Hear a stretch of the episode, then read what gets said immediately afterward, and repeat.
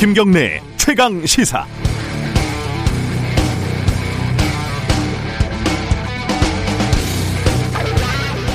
지금 이재용 부회장이 재판을 받고 있는 혐의는 간단합니다.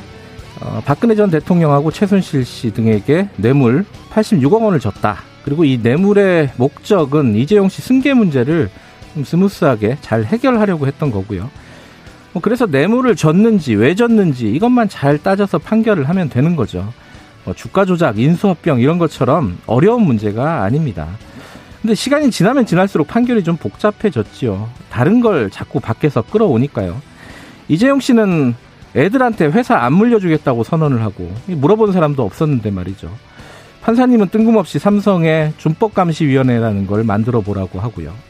이제 재판이 이재용에 대한 재판인지 삼성 준법감시위원회에 대한 재판인지도 헷갈릴 지경이 됐습니다.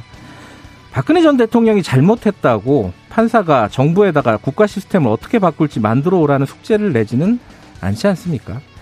이 재계에서도 삼성이라는 세계적 기업이 왜 이렇게 장기간 사법 리스크에 시달려야 되느냐? 재판 좀 그만하고 일 좀 하게 해달라. 이렇게 난립니다. 100% 동의합니다. 빨리빨리 신속하게 판단하고 감옥 갈 사람은 빨리 감옥에 가고 삼성이 일하는데 방해되지 않게 해줘야죠. 오늘 이재용 씨 뇌물에 대한 사실상 마지막 판결이 있습니다. 물론 불법 승계 재판은 이제 시작이라는 사실 이거는 안 비밀입니다. 1월 18일 월요일 김경래 최강 시사 시작합니다.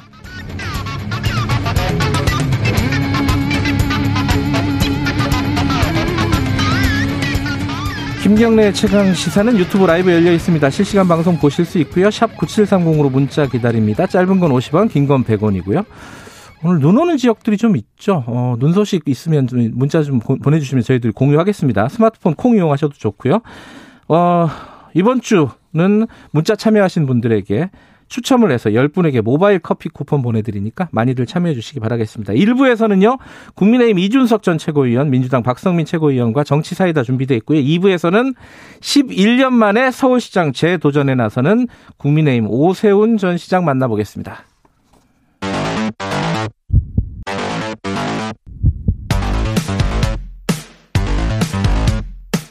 오늘 아침 가장 뜨거운 뉴스 뉴스 언박싱 네 뉴스 unboxing 민노기 기자 나와 있습니다. 안녕하세요. 안녕하십니까. 김민아 시사평론가 나와 계십니다. 안녕하세요. 안녕하세요. 지금 문자 보니까 이사사사님이 광주에 대폭설이 내렸다고 버스가 안 다닌다고 얘기를 하십니다. 걸어서 출근하는데 지옥 같아요 이런 말씀하셨습니다. 아유, 고생이십니다 진짜.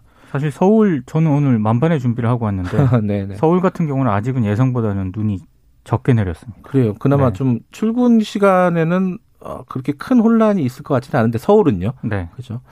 근데 점점 눈이 많이 온다는 예, 예보도 있었던 것 같고 이거 좀 조심하셔야 될 것 같습니다. 오늘 하루 종일. 자, 코로나 얘기부터 좀 해볼까요? 코로나 얘기가 지금 거리두기 관련해 가지고 뭔가 수정 사안이 이제 주말 사이에 나왔어요. 근데 이게 뭔가 바뀐 것 같기도 하고 안 바뀐 것 같기도 하고 조금 애매하던데 바뀐 게 뭐예요? 정확하게? 그러니까 카페 있지 않습니까? 그게 핵심이겠죠. 그렇습니다. 네. 오후 9시까지 취식이 가능합니다. 음. 전체 좌석의 절반만 활용하거나 테이블 간 1m 이상 거리를 두어야 하고요. 좌석 간 칸막이 설치로도 이걸 대체할 수는 있습니다. 음. 근데 만약에 음식을 섭취하지 않을 때는 반드시 마스크를 착용을 해야 하고요. 이거 네. 어기게 되면 10만 원 이하 과태료가 부과가 됩니다. 그리고 매장에 1시간 이내로 머무를 것을 더 권고를 했습니다. 음. 권고입니다, 이거는. 음. 가급적. 지키라 이거고요. 그러니까 노래방 같은 경우에는 8제곱미터당 한 명만 들어갈 수가 있거든요. 네. 그러니까 방이 아무리 넓어도 한 칸에 4명까지만 들어갈 수가 있고요. 네. 안에서도 1미터 이상 간격을 더 유지를 해야 됩니다. 아, 이게 일단 카페에 앉아서 커피나 이런 걸 마실 수는 있다. 뭐 이런 거네요. 그렇죠. 그리고 방금 말씀하신 1시간 동안만 있어라. 네. 그거는 혼자 있으면 또 적용은 안 됩니다. 음. 두 사람 이상일 경우에만 적용이 그렇죠. 됩니다. 그리고 뭐 체육 시설도 이제 영업을 재개를 하게 되는 거죠. 저희 저도 어 체육 시설에 뭐 뭔가를 듣고 있는데 네. 배우고 있는데 한 두 달 정도를 못 못 갔잖아요. 어제 문자가 막 오더라고요. 어 선생님이 엄청 좋아하시면서 드디어 수업을 할 수 있게 됐습니다. 이러면서요. 그러니까 이게 사실 헬스장이라든지 이런 거 운영하시는 분들이 형평성에 안 맞다 이런 거를 음. 굉장히 강하게 주장을 하면서 이 거리두기는 그대로 두더라도 이런 이제 아, 여러 가지 제한 사항들을 조정해야 된다. 이 문제의식에서 이제 여러 가지 조정을 한 건데 네. 헬스장의 경우 이제 가장 문제 제기를 많이 했으니까 어, 최소 이제 1미터 이상 거리를 두고 그다음에 뭐 격렬한 집단 운동은 하지 마라. 그리고 샤워실도 이용하지 마라 이렇게 제안을 걸은 아, 거예요. 샤워실이 안 되더라고요. 그렇죠. 음, 음. 그 사실 상당히 방역 당국 입장에서도 고심을 상당히 한 거죠. 음. 그리고 앞에 말씀하신 노래방의 경우에도 아마 논의 과정 중에 굉장히 의견이 분분했을 텐데 노래를 부른다는 게 뭔가 같은 비말을 살포하는 뭐 행위지 않습니까? 음. 그리고 이제 노래방의 구조 자체가 그렇게 뭐 거리두기를 해서 노래를 부르고 뭐 이런 거는 사실 어렵잖아요 여러모로. 그렇죠. 그렇기 때문에 거기다가 이제 어 그렇기 때문에 이제 코, 코, 근데 이제 노래방 운영업주들의 입장에서 보면은 이제 영업을 못한 지가 굉장히 오래됐기 때문에 더 이상 못 버틴다 이런 이제 항변들이 있어서 열어준 거거든요. 네. 다만 이제 밤 9시 이후에는 여전히 또 노래방은 안 되기 때문에 노래방을 낮이나 초저녁에는 저는 이제 고등학교 다닐 때는 많이 갔 습니다 낮에. 근데 이제 그렇지 않으니까 보통은 네. 이것도 못 살겠다라고 이제 얘기가 나오는 상황이죠. 그러니까 이 자영업자들 관련해 갖고 지금 말씀하신 대로 조금 풀어주긴 했지만은 네. 그래도 어, 일상적인 정상적인 상황은 아니잖아요. 그럼 당연히 불만이 있을 수밖에 없고 뭐 여기에 대한 어떤 항의라든가 저항이라든가 이런 게 있는 거죠 지금. 광주 쪽에서 좀 저항 같은 게 있습니다. 특히 예. 유흥업소 업주들 있지 않습니까? 예. 어제 긴급 회의를 열고요. 오늘부터 영업을 재개하기로 했습니다. 왜냐하면 유흥업소 영업만 금지되는 것 자체가 형평성에 맞지 않다 이렇게 얘기를 하고 있는데요. 예. 과태료가 부과가 되지 않겠습니까? 음. 그럼에도 불구하고 영업 재개를 강행을 하겠다라고 지금 입장을 밝히고 있습니다. 네. 지금 대구에서는 9시가 아니라 노래방이나 이제 술집 같은 데 11시로 미뤘다가 그 또 다시 돌아오고 뭐 이런 이런 해프닝이 있었어요. 이건 왜 그런 거죠? 그러니까 지금 뭐 말씀드렸다시피 형평성 문제에 대해서 이제 자영업자들이 굉장히 강하게 반발하고 있고 그 예. 핵심 중에 하나가 이제 오후 9시 제한입니다. 예. 그래서 밤 9시 이라는 거에 대해서 사실상 뭐 술이라든지 이런 걸 파는 업주들의 입장에서는 밤 9시 이후에 영업을 못 한다는 거는 사실상 뭐 영업을 못 하, 아예 못 하는 거나 크게 차이 없다. 이밤 음. 이런 이제 좀 어, 반박이 나오는 상황이고 더군다나 이번에 이제 어, 제한 조치를 좀 완화를 했지만 이 단란주점이라든지 이런 유흥시설 그리고 어 뭐 김경래 기자가 지대한 관심을 가지고 있는 홀덤펍 뭐 이런 거는 이런 아, 거는 호기심, 뭐 호기심. 예. 그렇죠. 예. 이런 유흥 업종 이런 거는 여전히 제한이 있는 거거든요. 예. 그 대구시의 경우에는 그런데 이런 방금 말씀드린 정부가 제한을 풀지 않은 유흥시설까지 포함해서 전부 다 이제 밤 11시까지 문을 열 수 있게 한다. 이렇게 어, 좀 완화된 규제를 적용한다고 해서 이게 논란이 됐습니다. 음. 근데 지금 현행 법규나 뭐 이런 걸 기준으로 하면 이렇게 뭐 정부가 이제 정한 거리두기 기준이나 이런 것들을 지자체에서 좀 변형해서 완화하거나 이런 것이 불가능한 건 아니거든요. 네. 하지만 지금 상황이 굉장히 엄중하기 때문에 중대본이 그건 사전 협의 없이 사전 협의를 좀 했으면 좋았을 텐데 이렇게 결정한 건 유감이다 이렇게 얘기를 하면서 대구시가 이 자체 조치하는 이제 당장 철회를 하는 그런 상황이 이어졌고요. 예. 마찬가지로 대구뿐만이 아니라 경주도 비슷한 이제 결정을 했다가 3시간 만에 취소하는 음. 이런 해프닝들이 있었습니다. 이게 사실은 어, 전 세계적인 어떤 코로나 상황에서 그러니까 우리의 자영업자 관련된 이런 대책들이 어느 정도로 적절한 것인가 이런 생각들은 계속 들잖아요. 그렇죠.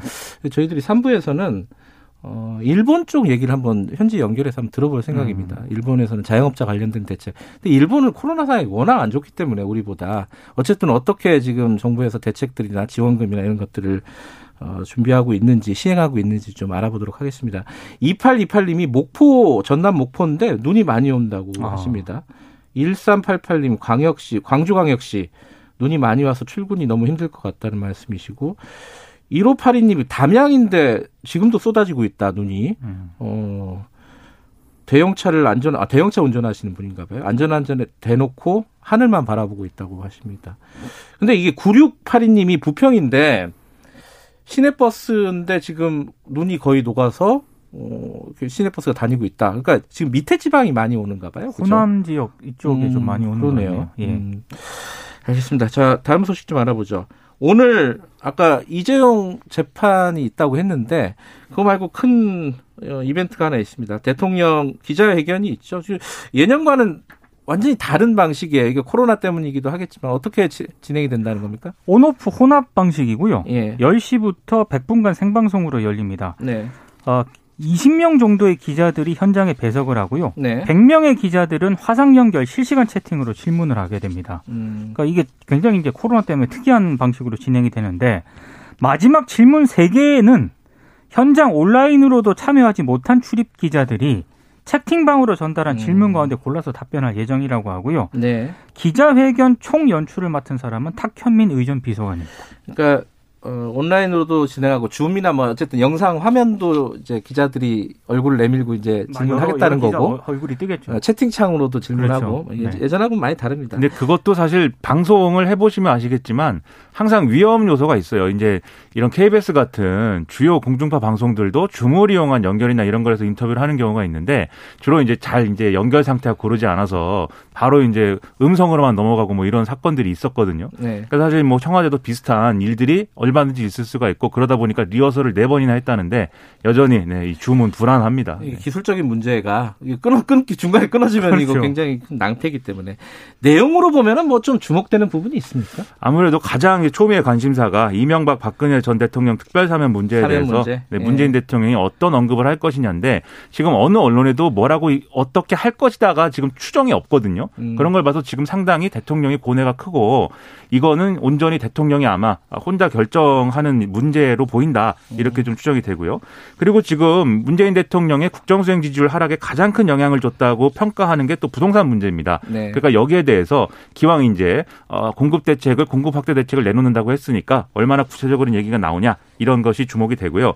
그 다음에 검찰 문제라든지 이런 권력기관 개혁의 후속 조치 그리고 백신 확보라든지 이런 방역 대책 그리고 코로나19 이후에 어떤 경제 회복 방안 이런 게 논의가 될 텐데 그 외에도 이제 특히 북한하고의 문제 한반도 평화 프로세스를 진전시킬 방안 이런 것들이 이제 또 관심사일 거고요. 그다음에 대일 관계 지금 징용 배상 판결과 위안부 피해자 배상 판결 이런 것들과 맞물려서 정색이 돼 있기 때문에 이거 어떻게 그러면 앞으로 진전시킬 거냐 이것도 굉장히 무게감 있는 그런 주제가 될 것 같습니다. 이제 항상 저도 하는 말이고 민동 기자도 그렇고 김민아 평론가도 그런데 자주 좀 했으면 좋겠다. 이게 너무 큰 이벤트가 돼버리잖아요. 기자회견, 뭐, 기자들 만나서 질의응답 하는 것 자체가 너무 1년에 한 번 하는 연례 행사고 큰 이벤트가 되니까 주목도가 너무 높은 것 같아요, 이게. 사실 저희 지론이기도 한데요. 꼭 기자하고 할 필요는 없다. 음, 김경래 최강 지사하고도 하면 되고요. 아, 여러 가지 루트는 많거든요. 이번 주에 한번 잡아볼까요? 시간이 되시려나 그러니까 모르겠네. 주목도가 너무 높아지니까 예. 이 기자회견에서 대통령이 예를 들면 예상치 못한 어떤 발언 음. 또는 이제 말이 꼬인다거나 어떤 실수가 나온다거나 그러면 그게 또 엄청난 정치적인 맞아요. 리스크를 초래하거든요. 음. 그러니까 오히려 자주 하면 그런 것들의 리스크가 훨씬 더 줄어들 수가 있는데 좀 아쉬운 부분들이 있습니다. 생각해 보면 예를 들어 재난지원금 같은 거 처음 줄 때 얼마나 말이 많았어요. 그렇죠. 근데 이게 2차, 3차 지나가면서 이게 일상화되고 논의 논의가 좀 좁혀지잖아요. 네. 아, 기자회견 좀 그랬으면 좋겠는데 어쨌든 오늘 기자회견에서 아까 말씀하신 주제에 대해서 어떤 얘기를 할지 좀 지켜보도록 하겠습니다. 오세훈 전 시장이 출마를 선언했어요. 근데 원래 출마를 선언한 거 아니었어요? 또 한 겁니까 이거는? 그렇죠. 지난번에 조건부 출마인지 네. 불출마인지 헷갈리는 선언을 했었는데 예. 그러다 보니까 어제 예, 서울 강북구 북서울 꿈의 숲에서 어, 보궐선거 출마를 정식으로 다시 한번 선언을 했습니다. 네. 그래서 여러 가지 얘기를 했는데 굉장히 주목됐던 것이 10년 전에 이제 그 무상급식 주민투표 무산 때문에 서울시장직을 중도 사퇴한 거 있지 않습니까? 네. 여기에 대해서 시민 여러분과 당에 큰 빚을 졌다. 음. 아, 지난 10년 동안 고민을 해서 이제 출마를 하는 것이다. 이렇게 좀 사과와 여기에 음. 대한 해명 을 했고요. 그다음에 또 하나 이제 주목이 되는 게 조건부 출마를 얘기한 거에 대해서 갑자기 사과를 했습니다. 당원 동지 여러분과 저의 출마를 바라는 분들의 뜻을 충분히 헤아리지 못한 점 사과드린다. 즉 상당히 반응이 안 좋았다. 당내에서도 네. 뭐 이런 분위기를 엿볼 수 있는 그런 선언이었고요. 그 외에 뭐 이번에 당선되는 시장은 뭐 초보 시장 뭐 이런 게 아니라 시장을 해본 사람이 돼야 된다라고 강하게 얘기를 했고 대권은 생각하지 않는다. 이번에 자신의 공약은 5년짜리 공약이다. 즉 서울시장에 아. 재출마할 것이다라고 또 얘기를 했습니다. 그래요. 자, 어, 5729님이, 아, 5792님이 추위 좀 물러가고 코로나 좀 물러가고 감옥 갈 사람 감옥 가고 어, 이 주어는 없네요. 이거는 어, 얼른 좀 정리가 됐으면 좋겠다 이런 말씀을 보내주셨고 2588님은 하얀 눈이 펑펑 내리는 전북 익산입니다. 익산도 눈이 많이 오네요. 안전운행 바랍니다. 말씀 보내주셨습니다. 오늘 여기까지 듣죠. 고맙습니다 두 분. 고맙습니다. 고맙습니다. 오세훈 시장 인터뷰는 2부에 예정돼 있습니다. 어, 김민아 평론가, 김인동기 기자였습니다. 김경래 최강시사 듣고 계시고요. 지금 시각은 7시 34분입니다.